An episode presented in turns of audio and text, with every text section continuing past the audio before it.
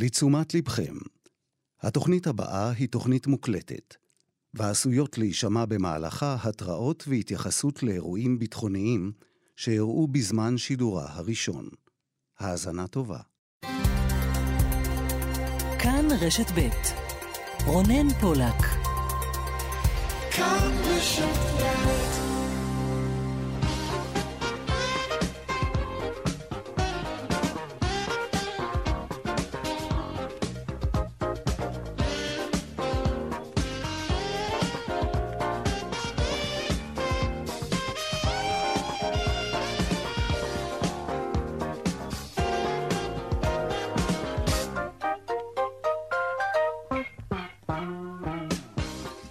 עכשיו ארבע ועוד שש דקות וחצי, צבע הכסף, התוכנית הכלכלית כאן ברשת ב', שלום לכם ותודה שאתם איתנו, גם היום, יום שלישי, 13 בפברואר 2024. בהפקה, רחלי לוי ואביגל בשור, טכנאי השידור יוסי תנורי, אני רונן פולק, והמייל שלנו, אתם יודעים, כסף כרוכית כאן.org.il.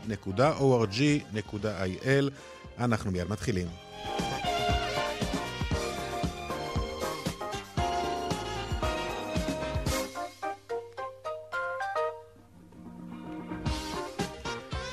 תחילה על הצפון בעוד יום של הסלמה, רובי אמרשלה, כתבנו בצפון, שלום. שלום, כן, יום אה, מאוד לא קל כאן. אה, בשעה 11 בצהריים נורו שני טילי נ"ט, האזעקה הופעלה רק לאחר מכן בקריית שמונה. אישה בת 47 ובנה בן ה-15 אה, נפצעו קשה כתוצאה מהפגיעה, הם שהו שניהם בכלי הרכב, הרכב נפגע כתוצאה מהטיל הראשון. הם אה, יצאו מהרכב בניסיון למצוא מחסה, ואז פגע בהם הטיל השני, הם פונו לקבלת טיפול רפואי בבית החולים רמב"ם בחיפה, שם הם הוכנסו לחדר הניתוח, מצבם מוגדר קשה אך יציב, והם יצאו מסכנת חיים. חיזבאללה נטל אה, אחריות על הירי הזה, ולטענתו הוא ירה לעבר תחנת המשטרה בקריית שמונה. צה"ל הגיב בירי ארטילרי לעבר מקורות אש בדרום לבנון. וגם זה מהצפון, רובי, הושג אה, סיכום שימנע את אה, פיטורי העובדים במפעל פרי הגליל בחצור הגלילית. נכון. נכון, מאז יום ראשון עובדי המפעל שובתים, היה שם איום פיטורים. צריך לומר, איום פיטורים נוסף בסאגה הארוכה והלא נגמרת של המפעל הזה. אז בסיכום היום בין ההסתדרות לבין הנהלת ויטה פרי גליל נמנעו פיטורים של 45 עובדים, 15 עובדים יצאו לחל"ת, העובדים ישובו מחר לעבודה. הסיכום הזה הושג בישיבה שהתקיימה היום בבניין ההסתדרות בין רשת חצי חינם, בעלת השליטה בוויטה פרי גליל, לבין העובדים וההסתדרות. אה, ההנהלה חזרה בה מהכוונה לפטר את העובדים. כאמור, סוכם שחלקם יצאו לחל"ת. בחודשים האחרונים, רונן, mm-hmm. פוטרו כ-50 עובדים מפרי הגליל. ויש חשש שפיטורים נרחבים יביאו לקריסת המפעל ולסגירתו, ונזכיר ששוב, זאת סאגה שלא נגמרת, כבר כמעט 20 שנה לגמרי. שהמפעל הזה הולך ומצטמצם, הולך ומתרסק. כבר הגענו לבתי משפט, לדיונים בממשלה, בוועדות הכנסת. באמת אה, סיפור שלא נגמר, ומי שסובל הם העובדים שנמצאים כל הזמן באי-ודאות. לגמרי. טוב, לפחות עכשיו אה, הושג הסיכום הזה. תודה, רובי. תודה. כלכלה, דיון סוער היום בוועדת הכספים של הכנסת בנושא הצעת החוק להטיל מס רווחי יתר על הבנקים. בבנק ישראל מתנגדים מחשש להרחקת משקיעים. יושב ראש הוועדה גפני הגיב על כך בזעם. אני רק רוצה להגיד לך, אדוני בנק ישראל, אנחנו כל הזמן ביקשנו להוריד את הרווחים האלה שזה על חשבון משפחות, זוגות צעירים, כל הדברים האלה. אתם לא נתתם לבנקים לעשות את זה. אתם הגנתם על הרווחים העצומים האלה, במקום לנהוג בתבונה. אני הייתי מציע שלא תתערבו בזה, אבל כמובן זכותכם המלאה. עוד מעט נרחיב בנושא הזה. ועוד בצבע הכסף, הרפורמה במשק החשמל. כבר מהקיץ הקרוב יוכל כל משק בית בישראל לבחור את ספק החשמל שלו. מדובר אמנם ברפורמה שהחלה כבר מזמן, אלא שעד כה המעבר לחברה אחרת חייב את הלקוח במונה חכם. למרבית הבתים בישראל אין כזה מונה, ומעתה הם גם לא יצטרכו מונה כזה כדי לעבור חברה. עוד מעט נדבר על כך, ננסה להבין עד כמה פתיחת משק החשמל לתחרות יכולה גם להוזיל את חשבון החשמל שלכם. הנה שר האנרגיה, אלי כהן. בקיץ הקרוב התחרות במשק החשמל מגיעה לכל בית בישראל.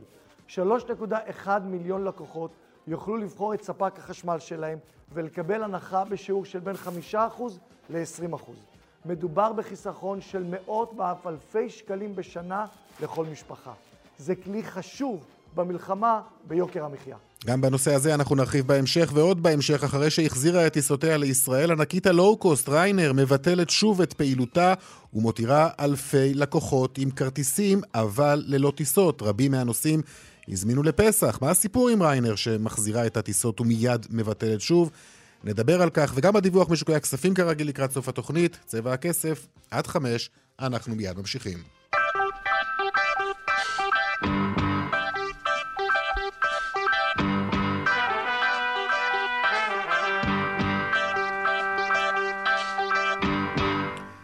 דיון סוער היום בוועדת הכספים של הכנסת בנושא ההצעה להטיל מס על רווחי היתר של הבנקים. שלום, דנה ירקצי, כתבתנו לענייני כלכלה. כן, שלום רונן. אז uh, הצעת החוק הזאת uh, uh, שניסו היום, שדנו בה היום בוועדת הכספים, היא קובעת שינוי של שיעור המע"מ על הבנקים.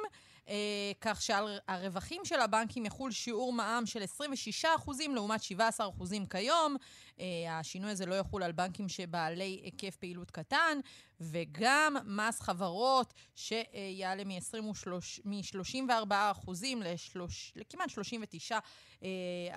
אפשר לומר שהדיון הזה היה דיון סוער ביותר, כאשר ראש אגף פיננסי של חטיבת המחקר בבנק ישראל, יוסי סעדון, התייחס להצעה, אמר שהוא לא תומך, הוא לא, הבנק לא תומך בקידום טיוטת המחליטים בנוגע למיסוי, וכל המערכת הבנקאית היוותה את העוגן בתקופות משבר לאומי. ובעצם החוק הזה, אנחנו מכניסים את הבנקים לאירוע של חוסר ודאות, וחשוב שהמערכת הבנקאית תמשיך להיות יציבה. גפני זועם, אה, ואפשר לומר תוקף את אותו נציג של בנק ישראל. בואו נשמע את הדברים שלו. אני רק רוצה להגיד לך, אדוני בנק ישראל, תמיר. אני רק רוצה שתדע, אנחנו במשך זמן רב, אפשר להגיד כבר שנים, שאנחנו מבקשים בחקיקה, בדיונים, אנחנו מבקשים כל הזמן להוריד את הרווחים האלה שהם על חשבון... לא, חכה, אתה יותר לא, לא, גרוע מגפני, אתה כבר הולך לענות באמצע. אנחנו כל הזמן ביקשנו.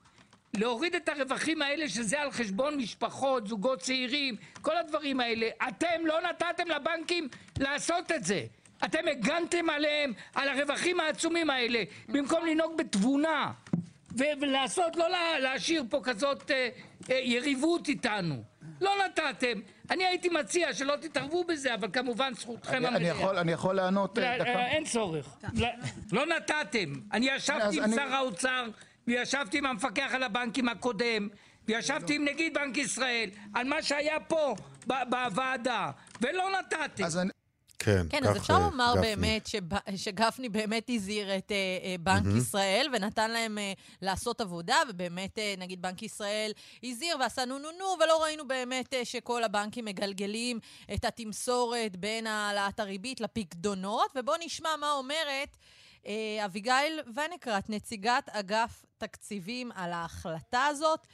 היא מדברת על כך שיש מחקרים שהעלייה mm-hmm. בריבית מביאה לעלייה ברווחי הבנקים גם בעולם, אבל מה שקרה בישראל חריג גם בהשוואה בינלאומית. בואו נשמע את הדברים. שאר. סעיפי הרווח וההפסד של המערכת הבנקאית לא חל בהם איזשהו שינוי מאוד משמעותי בתקופה הזאת. אנחנו רואים פה למשל את ההוצאות התפעוליות, הכנסות שאינן מריבית, ובסופו של דבר המשמעות אה, ביחס לשנת, בפער בין 21 ל-22 הייתה עלייה מרווח כולל במערכת הבנקאית של כ-18.5 מיליארד שקלים ל-24 מיליארד שקלים, אבל אני כן אציין, שנת 21 היא שנה חריגה במערכת הבנקאית בפני עצמה.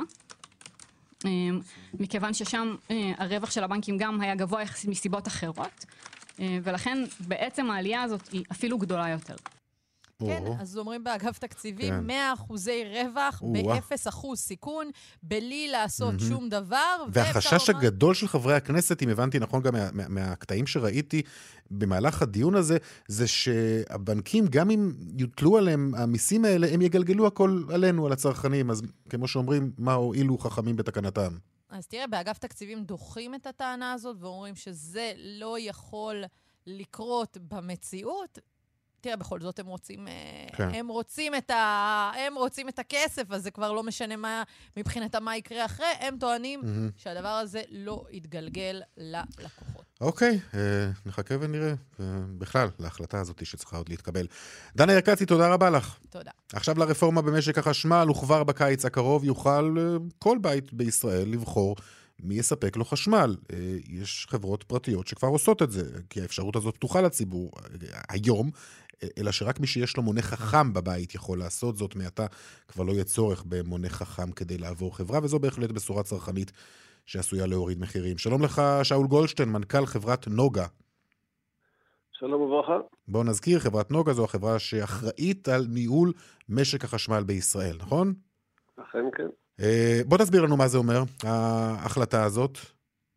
ההחלטה הזאת היא בעצם אומרת שלא צריכים לחכות עד שיחלוף לך מונה בבית, מונה רגיל, בסיסי, למונה חכם, וכבר תוכל אה, מהקיץ, פחות או יותר, להשתתף בתחרות ולבחור לעצמך מי הספק שלך. פלוס מינוס כמו שאתה עושה בשוק התקשורת הסולארית, הסלולרית. ונזכיר, יש כבר כמה חברות שהודיעו על הצטרפותן וכמה חברות שכבר הצטרפו. נזכיר כמה מהן, פזגז, אלקטרה, מיסרגז, אה, ויסלחו לי מי ששכחתי, אבל יש כמה חברות נוספות שנמצאות גם על הפרק. והיום אה, כמעט ואין הצטרפות לחברות האלה, נכון?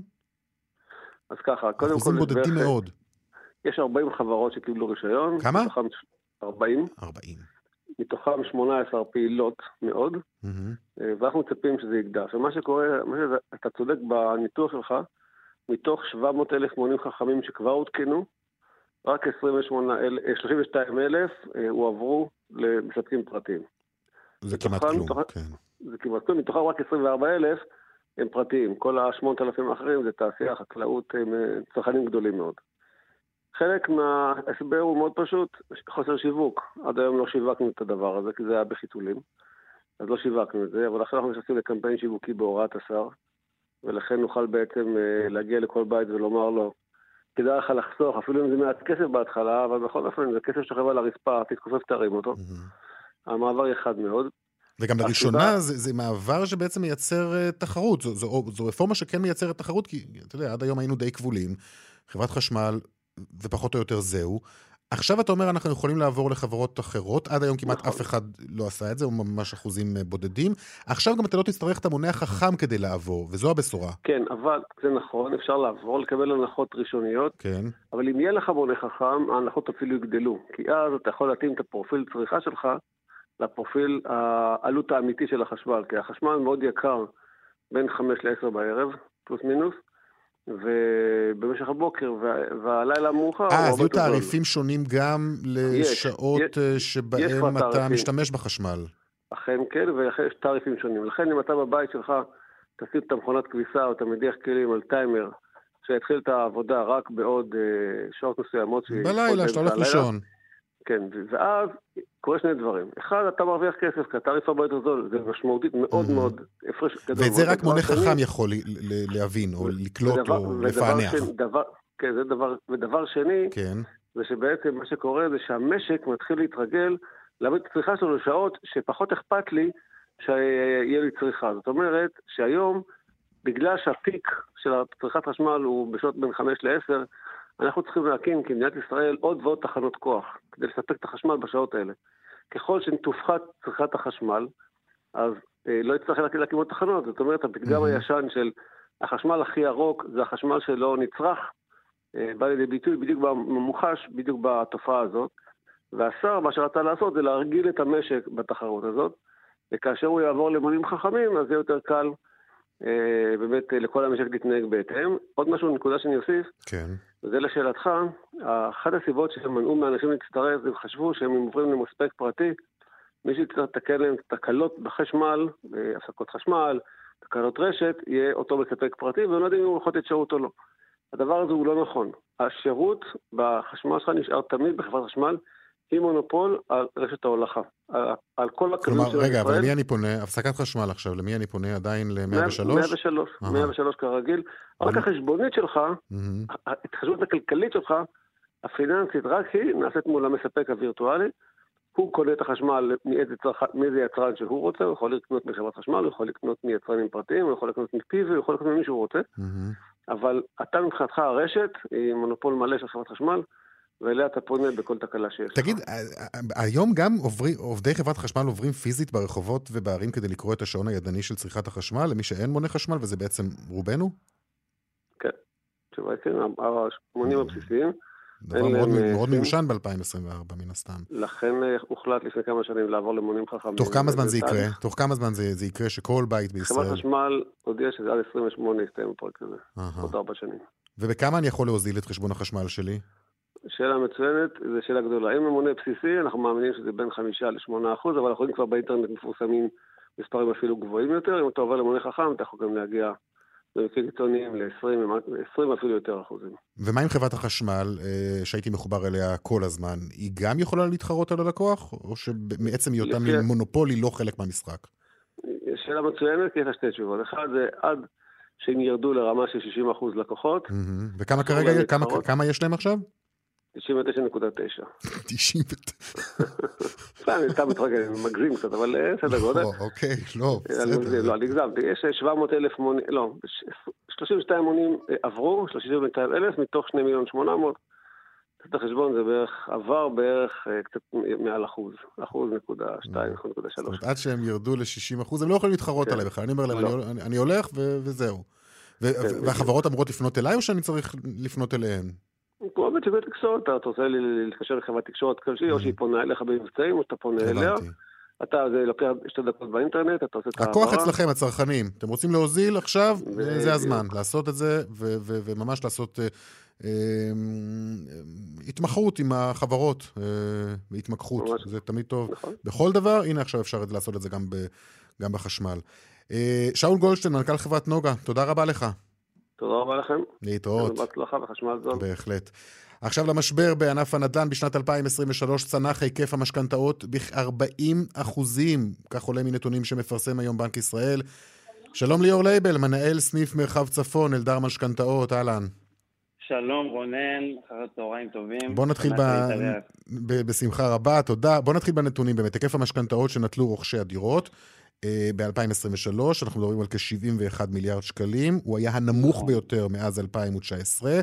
בינואר היקף המשכנתאות ירד ב-13 אחוזים לעומת אה, ינואר אה, 2023, וב-45 אחוזים לעומת ינואר 2022. בוא, בוא תסביר לנו מה קורה פה.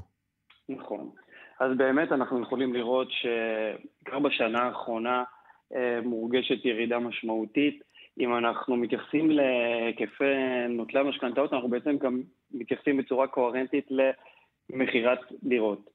אוקיי? זאת אומרת שהיו הרבה פחות עסקאות חדשות ב-2023. אנחנו יכולים להתייחס לכמה סיבות, כי אין סיבה אחת מרכזית, אבל זה התחיל מעליות הריבית. בעצם ברגע שהתחיל גל עליות הריבית, התחלנו להרגיש ירידה אה, בהיקף לקיחת המשכנתאות כנגזרת מפחות עסקאות. הייתה ירידה של 45% בקרב המשקיעים, שהם היו פלח מרכזי אה, בין רוכשי הדירות. אה, גם כשהדברים התחילו להירגע והתחלנו להרגיש, אני חושב בחודשי הקיץ התחלנו להרגיש התאוששות, אה, מגיעה תקופת החגים שמאופיינת במעט עסקאות, מעט משכנתאות, ומתקופת החגים שחיכינו להתפוצץ באוקטובר, לצערנו אה, קרה 7 באוקטובר, וגם אוקטובר בעצם נעצר וגם באוקטובר לא היו עסקאות. אני יכול להגיד שבשלושה חודשים האחרונים מורגשת עלייה משמעותית. כן, אנחנו מרגישים התאוששות, אנחנו מרגישים במיוחד גם באלדר אה, את החזרה למשרדי המכירות, אה, ובאמת מרגישים שאנשים, אה, מה שנקרא, בוחרים בחיים וממשיכים לדחוף קדימה וחוזרים לרכוש בתים, והחיים לא נעצרים. אבל שנת 23 באמת הייתה שנה מאתגרת, אני חושב, במיוחד בתחום יועצי המשכנתאות, שיועצי המשכנתאות נשענו על רוכשי הדירות, אז יש ירידה משמעותית. אז רגע, הייתה מאתגרת בעיקר בשל עליית הריבית שאפיינה את, את, את 2023? אני חושב שעליית הריבית הייתה מה שנקרא גם הסנונית הראשונה, כי uh-huh. היא התחילה מוקדם, היא התחילה עוד ב-22, אבל נכון. 23 כבר הגענו למספרים שבאמת הם הקשו על משפחה ממוצעת, על מעמד הביניים, לרכוש דירות, כי כוח הקנייה שלהם נשחק. מה שהם יכלו לקנות, או בוא נגיד ההחזר החודשי שהם יכלו על משכנתה של מיליון שקלים, עלה בצורה משמעותית. וחוסר הוודאות של מה הולך להיות, לאיפה הריבית הזאת הולכת להגיע, אני חושב שעצר המון משפחות מלהמשיך בתהליך, גם משפחות שכבר היו באמצע תהליך די עצרו, והרגשנו איזשהו קיפאון, כי באמת אה, כן, אצל המון וזה משפרי בהחלט דיור... השפיע וזה עצר את הענף. מצד שני, אנחנו כן רואים שיאים חדשים בגובה המשכנתה הממוצעת, כבר, כבר יותר ממיליון שקלים, נכון? נכון, נכון, שפה אנחנו יכולים גם להתייחס למחירי הדיור, שכמו שאנחנו יודעים בשנים האחרונות עלו בצורה משמעותית, עשרות אחוזים, אמ, וזה מורגש מאוד גם במשכנתה. אמ, המשכנתאות הן מן הסתם, בסופו של דבר תמיד הן נגזרת של הרכישות עצמן, מעבר לזה שבמשכנתאות כמובן גם מחושבות, יש לנו פה מחזורים ואיחודי הלוואות ודברים שהם לא נספרים כעסקאות רכישה. אמ, ובאמת לא נמדדים. כשאנחנו מדברים על היקף המשכנתאות, אנחנו מדברים על סך הכל האשראי שנלקח אה, עם שעבוד הנכסים, שהרבה מהכסף הזה היה מחזורים ואיחודי הלוואות ולאו דווקא רכישות. אוקיי? טוב, לסיום אני רוצה לשאול אותך לאן הולך השוק הזה בשנה הנוכחית? אמ, אני חושב ענף הנדל"ן? שאנחנו... אני בוחר להיות אופטימי, אבל לא סתם, אני באמת מאמין שהדברים הולכים להיראות טוב יותר, אנחנו גם מרגישים את זה, זה באמת מורגש בחודשים האחרונים. אני חושב שגם היזמים השכילו להבין את זה, והם עושים פתרו... אה, מציעים המון פתרונות יצירתיים, אה, ואנחנו מרגישים באמת חזרה לשוק, ואני בוחר ורוצה להאמין ששנת 24 הולכת להיות שנה הרבה יותר טובה. היא יכולה להיות לא פחות מאתגרת, אבל בסופו של דבר טובה יותר.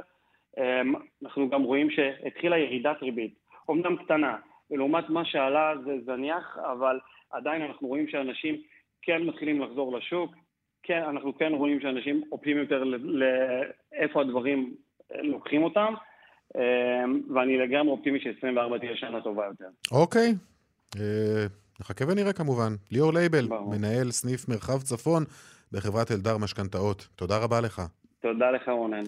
להתראות. עכשיו אה, הפסקת אה, פרסומות, אחר כך אה, נהיה גם עם מנכ"ל רשת ויקטורי, וגם על חברת Ryanair, ענקית הלואו-קוסט Ryanair, שביטלה במפתיע את טיסותיה אחרי שכבר הודיעה על חזרתן.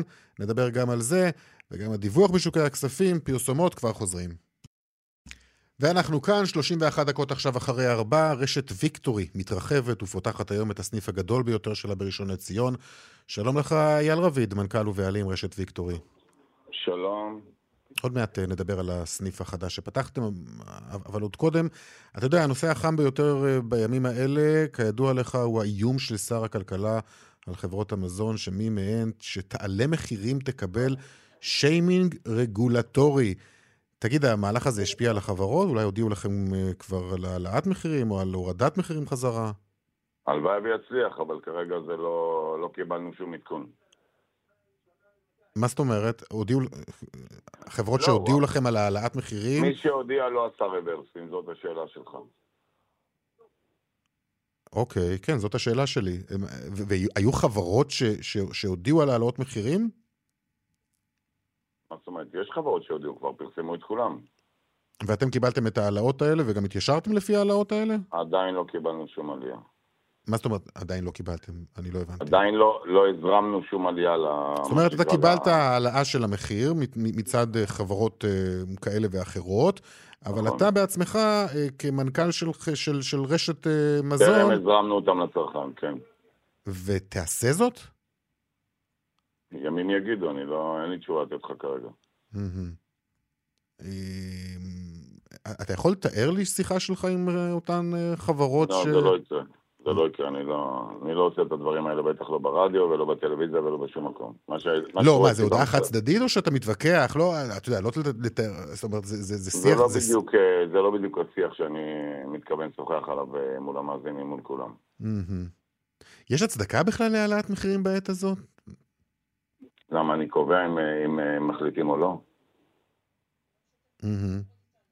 אוקיי. בוא נדבר אה, על החקלאות הישראלית. התחלתם לסמן את אה, מדינת המקור של התוצרת החקלאית, נכון? אתם, כמובן. כן, כל- כן, כל- כן, כן, כן, כן. איך, איך, זה, איך זה אה, מתקבל על ידי הציבור? אתה רואה עגבנייה מ... הציבור, הציבור קונה יותר כשהוא רואה ארץ המוצא ישראל, כמובן. מהמם. אה, זה עושה לו הרבה יותר טוב, אה, משמעותית. רוב ה... רואה ירדן, שהוא, במקרה שלנו, אה, אם זה עגבניה מלפפון, אז זה רק יכול להיות ירדן. טורקיה לא על הפרק. טורקיה אין היא גם לא הייתה אצלך על הפרק, אם אני לא טועה, נכון? גם נכון. בתקופה שעוד אה, קודם לכן היו רשתות שהביאו עגבניות מ... כן, אה, אבל אנחנו, אנחנו לא בדיוק... אה, אני, אני, אני, טורקיה זה לא מסד חיי. אני עוד אומר שנכון שיש לנו שלום איתם, כמו שיש לנו שלום עם ירדן, אבל עדיין אה, הירדנים הם לא נגדנו כמו שהטורקים נגדנו, ואני, מי שנגדי, אני לא יכול להיות בעדו. בלי שום קשר, אני מאז ומעולם אה, עובד על חקלאות ישראלית, אני מאמין בחקלאות שלנו, מאמין בחקלאים שלנו. צריך לזכור שרוב החקלאות הישראלית נמצאת אה, על העוטף, בין אם זה עוטף דרום לבין אם זה עוטף צפון, ואין שום סיבה שאנחנו כקמעונאים נקנה תוצרת חו"ל. אבל כשאין, כמו היום, שאין לך תפוחי עץ בכלל, בגלל כל מה שקורה בצפון, אז רוב התפוחים היום על המדפים זה תפוחים מחו"ל, אמנם מאיטליה, מצרפת, מארצות הברית, אבל עדיין הם לא ישראלים. וענבים מדרום אפריקה יש לך? ממש לא. גם לא. היו לך בעבר? לא. לא, שני, שנים קודמות כן, השנה לא. לא, זה כן, זה מה שהתכוונתי. זאת אומרת, הסרת, אותה, הסרת את המותג הדרום אפריקאי גם לא מהמדפים. לא קיים, לא קיים, השנה לא נכנס בכלל. Mm-hmm. מהרגע שקרה מה שקרה איתם נגדנו, מבחינתי יצא מהמשוואה. תגיד, ומאיפה העגבניות? ירדן אמרת? כרגע ישראל, היום. מחר יכול להיות ירדן, מחרתיים יכול להיות עוד פעם ישראל, זה תלוי מה התוצרת שאני מקבל. בכמה, מוכר, לא בכמה מוכרים היום עגבניות? אנחנו מוכרים היום ספציפית ב-4.90. תגיד, על אילו מוצרים משפיעה המלחמה? אה, ביצים למשל, שאנחנו לא, יודעים לא ביתם לא מהלולים לא בצפון? גם, לא, גם לא, כלום. היום אין השפעה על כלום. איך זה? כי אתה יודע, איפשהו אחרי ה-7 באוקטובר היו איזה שבועיים מאוד מאוד קשים, ואחרי זה לאט לאט אה, נכנסנו ל... אה, לשגרה, סוג של שגרה, אתה יודע, מצד אחד הצבא לוחם בגזרת עזה ובגזרת לבנון, ובצד שני המדינה חזרה לעצמה, אתה רואה, יש פקקים בכבישים, הכל רגיל. Mm-hmm. אז הציבור לא בדיוק אה, עוסק במלחמה, הציבור עוסק בעצמו. כן. וטוב שכך, ככה צריך להיות, זה, זה מדינה מתוקנת. נכון, לגמרי. טוב, בוא נדבר על הסניף החדש שלכם, ואני... ואני זה בראש, בראשון לציון, נכון? בראשון לציון, בשמוטקין 29, אזור התעשייה של ראשון, אוקיי. בצד המזרחי. חנות 3,600 מטר, לדעתי בין הכי גדולות בארץ, אה, חנות סופר מרווחת. תגיד, אני אה, טועה, אייל, עד כמה זה נכון לפתוח סניפי ענק כשהמגמה היום היא, נדמה לי לפחות, לא, ברורה, המעבר להזמנות באונליין? אני לא בדיוק מסכים עם המגמה. האונליין בירידה, ספציפית בוויקטורי הוא בעלייה, אבל בארצי הוא בירידה. למה? יש בזה משהו מאוד נוח, לא? תראה, לנו יותר קל להיות בעלייה כי היינו קטנים, אז יותר קל לנו לצמוח. ברגע שאנחנו נותנים שירות טוב יותר, אז אנחנו צומחים, אבל הגדולים מאוד הם כרגע בירידה. זה נתון עובדתי, גם מציינים את זה בדוחות שלהם. ולמה זה קורה, אתה יודע להסביר? כי היום הציבור יותר בחוץ. הציבור כן מעדיף, אתה אומר, לצאת ולבחור ולמשש ועדיין להרגיש. ברור, ברור, כן, כן, אנחנו אוהבים את זה, מה לעשות? זה לא שקנית עכשיו זוג נעליים או חולצה או איזה גאדג'ט.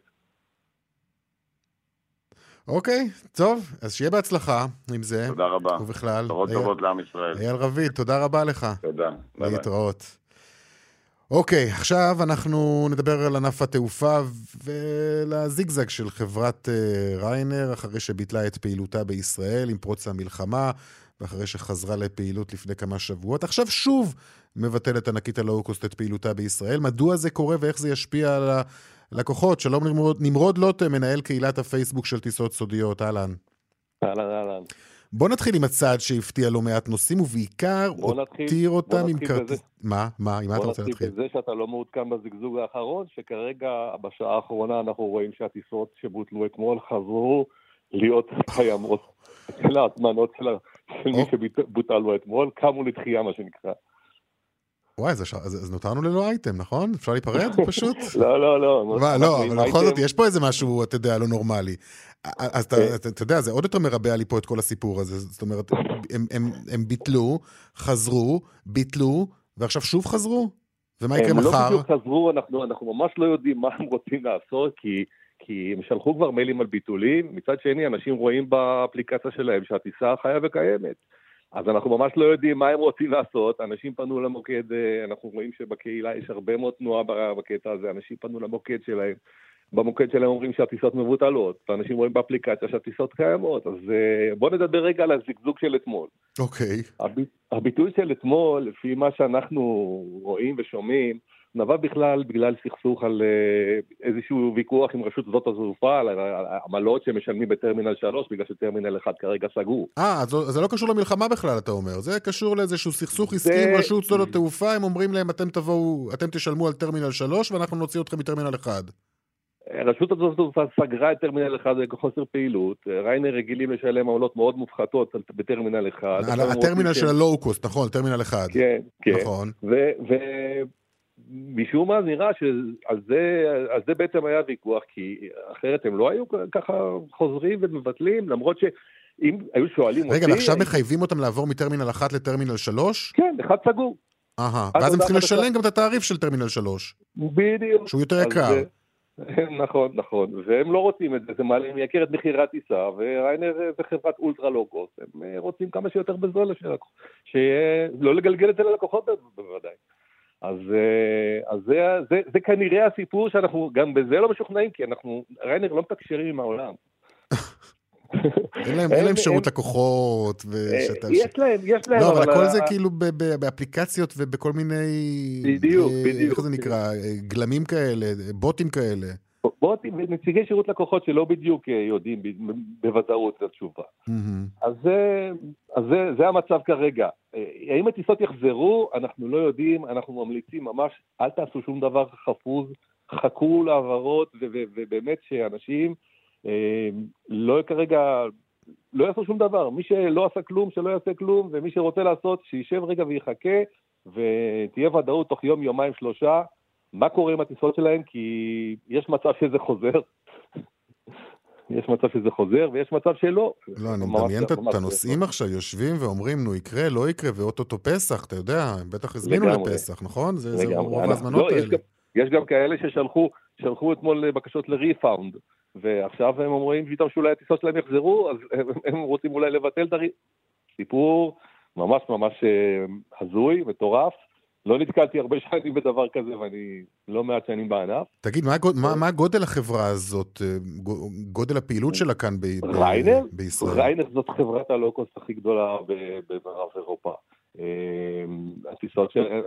המטוסים שלהם אה, עפים לעשרות, אה, מאות יעדים אה, באירופה. לא, אבל כאן בארץ, בארץ אה, הם אה, במגמת עלייה, היו להם, אה, התפתחו יפה מאוד בשנים האחרונות, הרביצו פה הרבה מאוד קווים חדשים לאיטליה, בכמעט בכל נקודה באיטליה נוחתים, אה, תדירויות מאוד גבוהות שגם התחילו לעלות את התדירויות עד ה-7 באוקטובר, אה, היינו ממש במגמה של אה, אטרף איתם, הרבה מאוד אנשים התחילו לטוס איתם, גילו כי טוב, מה שאנחנו כבר יודעים הרבה שנים. נכון. ו- ומוכנים אה, לשלם את המחיר הבסיסי הזול מאוד, ולהוסיף על זה כמה כסף. עדיין יוצא יותר זול מחברות הלגאסי, בהרבה. תגיד איזה... וריינר, כמו שריינר יודעים, כובשים אה, מדינה, אז הם עושים את זה בגדול. ופתאום עכשיו אה, הם לא אוהבים חוסר ודאות, אנחנו חשבנו שזה בגלל זה, מסתבר שזה אולי בגלל אה, ויכוח עם הרשות. אנחנו ממש לא יודעים מה, מה הולך לקרות ביום יומיים הקרובים, בטח הדברים יתבהרו. אה, כן, נקווה. ומי עכשיו כן, אה, מי החברות שכן פועלות היום בישראל? אמ, רוב, רק חברות הלגאסי הגדולות, אה, לופטנזה קצת חזרו, פרנס קצת חזרו, האיטלקים הודיעו לפני מספר ימים שהם מתחילים לחזור, רוצים לחזור ממרץ למספר טיסות בשבוע, וכמובן החברות הישראליות, אה, חברות הלואו-קוסט, אה, וויזר צפויים לחזור בתחילת מרץ, אנחנו לא יודעים שם מה יהיה איתם, אחרי שריינר אה, ביטלו. ואיזי ג'ט ממשיכים בתחייה שלהם. בקיצור, חוסר Mm. הוודאות. רגע, ותגיד, זה משפיע על המחירים? בסוף זה מה שחשוב. בוודאי, המחירים לתקופה הקרובה גבוהים מאוד. יש היצע מאוד קטן, ביקוש, אה, אנשים, אה, כמו שהמראיין שלפניך אמר, אנשים חזרו חזרו קצת רגיל. לשגרה, כן. אז אה, אנשים גם רוצים לטוס. לא, לא קוראים לזה בנו לא קוראים לזה חופשות היום, קוראים לזה חופשות התרעננות. נכון, התרעננות, כן, נכון, בדיוק. נכון. אז אה, זה המצב, אנחנו ממש ממש, אני, אני חשבתי שריינר חוזרים לחגיגה, זה פתח ל- שאחרים יחזרו גם, ואנחנו Mm. נחזור חזרה לש, לשגרת הטיסות, פחות או יותר, המספרים בנתב"ג רק עלו, אבל אני מקווה מאוד שזה מה שיהיה באמת באפריל, לפחות באפריל. אוקיי, טוב, בשורות טובות שיהיו. בהחלט. נמרוד אה, לוטם, מנהל קהילת הפייסבוק של טיסות סודיות, תודה רבה לך. בכיף, בכיף, להתראות. להתראות. ושלום אה, נחמה רונן, יושבת ראש אה, ממן. שלום, אחר צהריים טובים. אתם מעניקים שירותי קרקע לחברות התעופה הזרות, לנוסעים, למטוסים, והמצב הזה מן הסתם פוגע בכם קשות, כי הפעילות בשדה התעופה קטנה בהרבה מלפני ה-7 באוקטובר. הפעילות מאוד מאוד קטנה, אבל אני חושבת שמעבר לפגיעה בנו, כן. בחברה שעוסקת בזה, אני חושבת שיש פה פגיעה, ואפילו אפשר להגיד פיגוע במדינת ישראל, ממש פיגוע כלכלי, אה, שחברות תעופה מבטלות אחת אחרי השנייה את מועד השיבה שלהם אה, לטיסות סדירות, זה מהלך שהוא מאוד מאוד בעייתי, עם השלכות כלכליות מאוד מאוד קשות אה, אה, על מדינת ישראל, ואנחנו לא רואים את האור בקצה המנהרה, ואני חושבת שההתייחסות הייתה צריכה להיות שונה בהיבט של אה, מדינת ישראל. רגע, אבל עוד לפני ההתייחסות של מדינת ישראל, מה אתם שומעים מחברות התעופה? אלו שמבטלות, אלו שחוזרות, אלו שמתלבטות? אז אה, קודם כל לא כל כך חוזרות, לצערנו הרב. מי שחזר אה, זה קבוצת לופטנזה וגם למספר טיסות מוגבל, הם לא חזרו להיקפים שהיו להם. צוותים לא רוצים להישאר בארץ, ולכן הסבבים מאוד קצרים. אה, רוב חברות התעופה הגדולות לא, לא חזרו, ולא רק שלא חזרו, אלא דוחות כל הזמן את מועד החזרה שלהם. אה, בראשם החברות האמריקאיות, שהן למעשה היו צריכות להיות. האור שלפני המחנה, והיו צריכות להתוות דרך ליתר החברות, וברגע שהן דוחות את מועד ה... אה, את מועד תחילת השיבה שלהם לישראל, אז זה נותן לגיטימציה גם לכל החברות האחרות. כי הרבה חברות מסתכלות על מה עושים האמריקאים ומקבלים, ומקבלות את ההחלטה על פי אה, אותה החלטה, נכון? על פי נכון, אותה החלטה אמריקאית. ומה שצריך להבין, כן. צריך להבין שמטוס שהוא לא חוזר, הוא מוותר על הסלוט שלו. הוא לא נשאר אה, באיזושהי חניית קרקע איפשהו ומחכה להזדמנות הבאה לחזור. הוא טס ליעד אחר. אין, אין היצע בלתי מוגבל של מטוסים בעולם, mm-hmm. וברגע שיעד אחד אה, הוא יעד שמוותרים עליו, אז עוברים ליעד אחר, ולחזור עוד פעם ליעד המקורי, זה כבר שיקולים הרבה יותר קשים. אם נכון, ואם בכלל, ואם רווחי, והאם אין יעד אחר שהוא כבר יותר רווחי. צריך לזכור שאנחנו אחרי קורונה, שרוב חברות התעופה, התעופה בעולם סבלו מאוד מאוד בשנתיים האלה של הקורונה, וכל מה שהיה חשוב להם זה לא מנועי צמיחה, אלא זה לחזור לפעילות שהייתה טרום הקורונה. רגע, אז למה הן לא חוזרות כשהמצב היום הוא, באמת, את יודעת, לא, הוא הרבה יותר טוב מאשר היה בתחילת המלחמה? אני חושבת שזה חלק מהשיקולים שעליהם דיברתי בתחילת שיחתנו, mm-hmm. שיש פה אה, לא פחות מפיגוע כלכלי שמחייב התייחסות הרבה יותר מקרואית מבחינת הממשלה. למה הן לא חוזרות? יש פה שיקולים רבים, החל מפחד, עלי באי רצון, אה, חשש אולי בכל אופן יחזרו אה, הטילים בצורה כזו או אחרת, וגם אה, זה נהיה מאוד קל לוותר על ישראל היום. בשביל לטוס לישראל צריך להתאמץ, וצריך להיות בזה גם ערך מוסף. ואני חושבת שנהיה קל לוותר על ישראל, ואין שום מענה מהצד הפוליטי. אוקיי, אז מה צריכה לעשות ש... הממשלה? אני חושבת שלא עם כל חברת תעופה אפשר לבוא בדברים, אבל בוודאי שעם השוק האמריקאי היה אפשר לבוא בדברים, היה אפשר להפעיל לחצים, אנחנו יודעים שיש תהודה ודעת קהל מאוד מאוד משמעותית בארצות הברית. אפשר היה לפנות לנשיאי חברות התעופה ולדאוג שגם אם הם חוזרים, אז גם אם זה לא לארבע-חמש טיסות ביום לכל חברה, לארבע-חמש טיסות בשבוע, או נגיד לשלוש טיסות בשבוע, ומשהו להחיות את הקו, אני לא בטוחה שמישהו עוסק בזה. ואני חושבת שהמעגלים שנפגעים כתוצאה מכך הם עצומים. זה לא רק רשות שדות התעופה, נתב"ג, mm-hmm. חברות שירותי הקרקע. זה כל התעשייה מסביב. זה התיירות והמלונאות והמסעדות ומורי הדרך ו- והחברות הסעה. יש פה אלף, עשרות אלפים, מאות אלפים של אה, אנשים שעובדים במעגלים השניים והשלישיים, שהם אה, הם, הם פשוט מושבתים. זה לא שיש פחות עבודה, אין עבודה. והפתרון הוא פתרון שהוא חייב להיות אה, עם חשיבה מחוץ לקופסה, אי אפשר להגיד, אוקיי, יהיה טוב, לא יהיה טוב. זה לא, זה לא שזה משהו שנגיד, אוקיי, ביוני-יולי תפסיק המלחמה.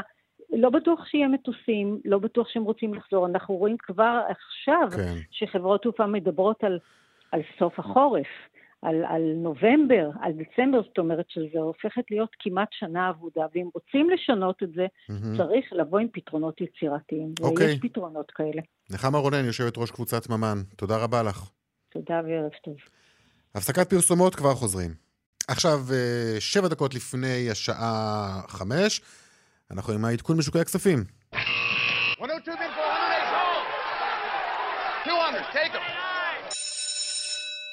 him.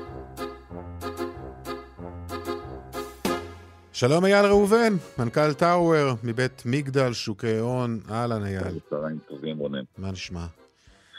בסדר גמור, בסך הכל בסדר. אה, כן, אגב, השיחה הקודמת, אני לא יודע אם. שמעת, אה, דיברנו כאן על אה, חברות, על חברות התעופה, וראיתי שישראל, החברות אה, הישראליות. מטפסות כן. מעלה, שהן רואות. שהחברות הזרות מבטלות, כנראה שזה עושה להם טוב. ובראשן אל על, היא, ה- היא נסיכת הקווים מישראל לעולם מאז אה, אוקטובר, אה, שכל החברות הבינלאומיות ביטלו, אל על פשוט אה, השתלטה, אה, ו- והיא בארבעה חודשים האחרונים הכפילה את מחירה בשוק ההון. מחיר המניה מעל להכפיל את עצמו, וגם היום עם, עם העניין של אה, ריינר, אז אנחנו רואים את אל על מוסיפה עוד כמעט 4%, אז באמת חברות התעופה הישראליות, אפשר לומר, הן הנהנות נגדיר מהמצב כן. הספציפי שמתרחש כרגע. אה, בואו נקווה שנחזור לשגרה, וגם. הנוסעים ייהנו ממחירים, נגדיר את זה כך, תחרותיים. שגם המחיר- המחירים יחזרו לשגרה, לא רק הנוסעים. כי הנוסעים כבר מתחילים לחזור, כן, לשגרה. יותר יוצאים. יותר אה, קונים, יותר אה, אה, נופשים, אה, וכן, מסגלים לעצמם איזה סוג של שגרה, אנחנו רואים. אפשר לומר שיש Mm-hmm. אה, חזרה לשגרה בהרבה מחוזות אה, לגמרי. אנחנו עם, אה, עם הצלחת אה, צה"ל, אה, החזרה לשגרה והשמחה והצריכה ועוד הרבה מאוד השפעות שקורות אחרי אה, סיום מלחמה. אה, ייכנסו וישפיעו על הפרמטרים ועל האינדיקציות במשק הישראלי, ואני חושב שאפשר לצפות להרבה מאוד ציפיות טובות. ובהקשר הזה אנחנו גם היום באיזשהו יום אה, די חיובי, מחזור מסחר ער יחסית של אה, 1.6 מיליארד, ועליות של כחצי אחוז במדדים המובילים, תל אביב 35 עולה בכחצי אחוז, הבנקים עולים בשני אחוזים ושמונה עשיריות. ציינת את מניות חברות התעופה, אפשר לציין גם את שופרסל היום אצלנו עם מחזור ער במיוחד ועם ניסיון הרכישה של אה, אה, האחים אמיר. ואם אנחנו מסתכלים בעולם, אז אנחנו באינדיקציה שקיבלנו לפני כשעה קלה על האינפלציה בארצות הברית, נתון מאוד מאוד מאוד חשוב שמשפיע מאוד, אז האינפלציה עולה קצת מעל הציפיות. המדד שפורסם על ינואר אה, עלה ב-0.3, הציפיות היו ל-0.2, וזו, וזו, אתה יודע, אינדיקציה שהיא קצת פחות חיובית ולשווקים, והשווקים מגיבים. מהמם. אנחנו רואים את הנסדק עם פתיחת המסחר, אנחנו כבר ב-1.7 מינוס. ב-S&P אנחנו ב-1.4 מינוס, היינו במומנטום מאוד חיובי במניות אה, בארצות הברית, במדדים המובילים, עם ציפיות שהלכו וגברו להורדת ריבית, להתחלת הורדת ריבית של הבנק המרכזי, אבל יש לנו בארצות הברית מצד אחד אינפלציה שהיא לא דועכת בקצב שציפו, ומהצד השני שוק תעסוקה חזק במיוחד. עם אה, אה, אה, פי שתיים תוספות, תוספת של משרות חדשות, אבטלה חיכוכית, שוק בתעסוקה מלאה של 3.7 אחוז, אז עם שוק כל כך חזק, שכנראה יתמוך ביקושים, כנראה שמתרחקת טיפה הורדת הריבית, שכל העולם ציפה לה והמשקיעים בארצות הברית, ולכן אנחנו רואים את המדדים כרגע יורדים בארצות הברית עם הנתון של האינפלציה שפורסם היום, ומנגד, בצד השני, מטח. אז ראינו את הדולר שנחלש אה, אה, משמעותית מול השקל היום, כמעט באחוז ושתי עשיריות. אנחנו רואים ברציף עכשיו שהמגמה טיפה משתנה לעלייה של שתי עשיריות האחוז, וכרגע הדולר מול שקל 3.66, אירו מול שקל 3.9.